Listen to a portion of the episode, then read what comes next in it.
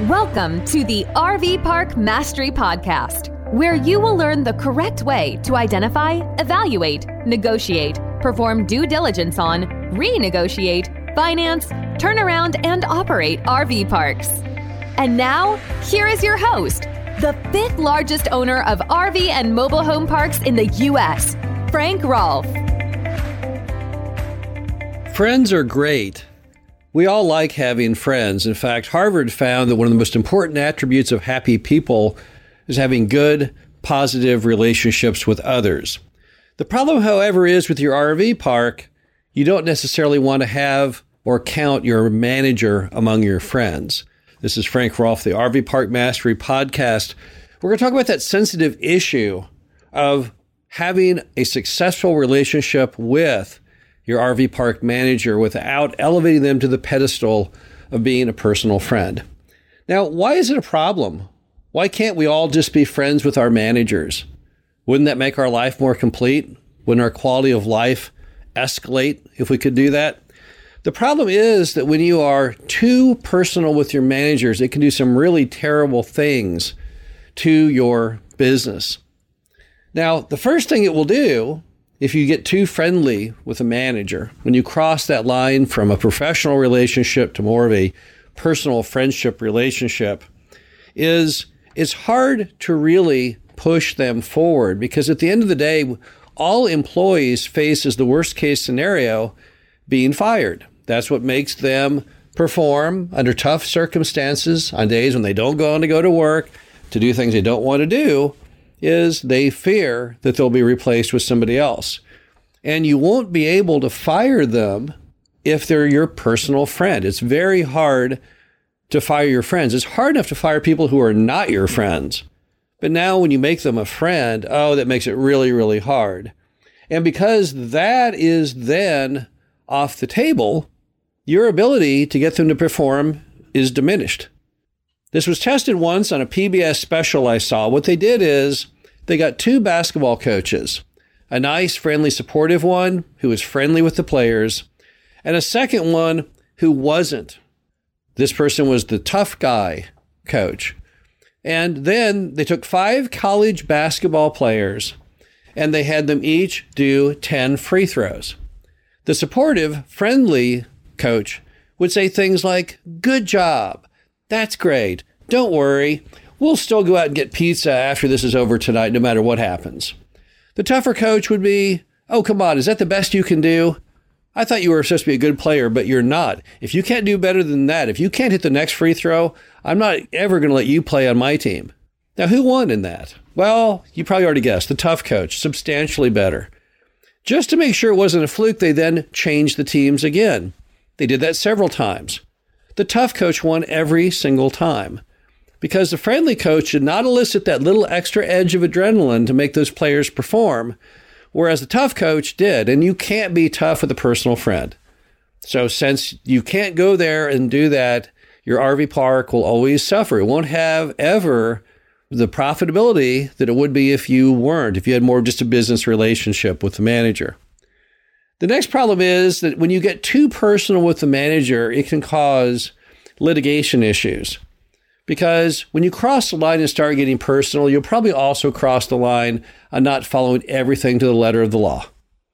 So the minute you think you're friendly with the manager, then you will let your guard down. You may say things that are wrong. You may work the more hours than you're allowed. Who knows what you will do? You'll think it's okay because you thought they were your friend and they weren't just in it for the money. But then later, for all you know, they'll turn right around and sue you for violations of employment law, who knows what. So you're just kind of inviting disaster in today's litigious world. Now, it's sad that we've all gotten so litigious in America that we have to think things like that. No one thought about those kinds of things in the 40s and the 50s and the 60s and the 70s. And I don't know, maybe it started changing in the 80s. But today, there's probably more litigation between employers and employees than happens from regular business customers.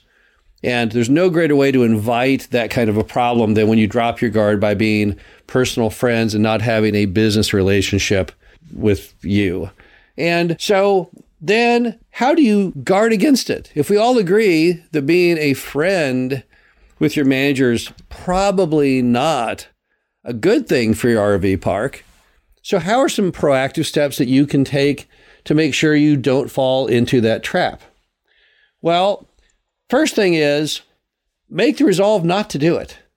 Just tell yourself, you know what? We all like friends, and I like friends as much as anybody. I am not going to get friendly with my manager, at least not too friendly. I want to have a good, working, professional relationship, but I don't want them or need them as a personal friend. And constantly remind yourself of that.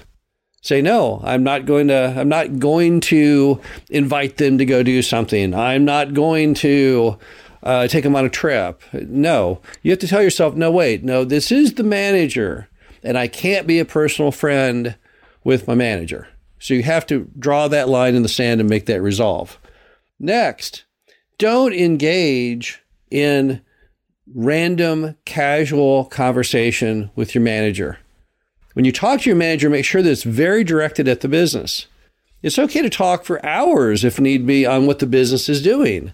Observations of how to bring in more customers, how to keep customers happier, capital expenditure. Sure, those are all great topics. But don't start talking about personal stuff. Don't say, Did you see that latest movie? It, it was so great. Talking about current events, those type of items. There, this is not the forum for that. This should all be about your business and how to make it better and how to make it more profitable. And you really want the person's input for sure, but you don't need their personal observations on things outside of the business. Then you've crossed the line from more of a corporate to a personal relationship. And again, that is not going to work well for you long term. Also, don't talk to your manager too frequently. It's okay to talk to the manager frequently enough to get the job done, but don't be calling the manager two or three times a day.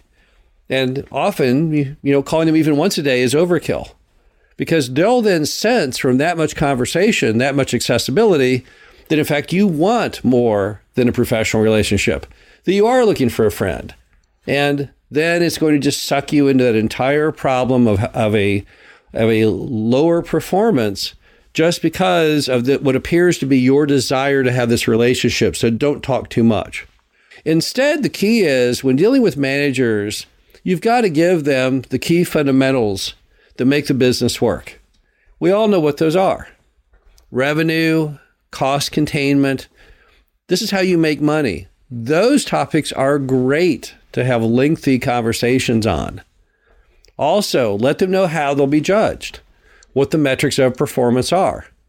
Have at least once a month a budget call with your manager and go over each category of your revenue and expenses and what you hit and what you missed. I'm not saying that you shouldn't all the time feel that you have a good relationship with a manager. You want to have a terrific relationship with your manager. You both want to be on the same team. It's not a very big team. This is not a football team. It's basically often just a two person team. You as the owner and the other individual as the manager, and that's it. So, as long as your topics are focused on the business and not on personal items, then it's great to talk with your manager. You know, the, the manager relationship with many sellers is is golden. It's great. It's long standing. People can have managers for years. They can have managers for decades.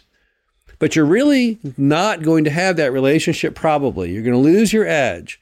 You're not going to be as profitable as you could be when you start to cross the line. Now, what if you've already crossed the line?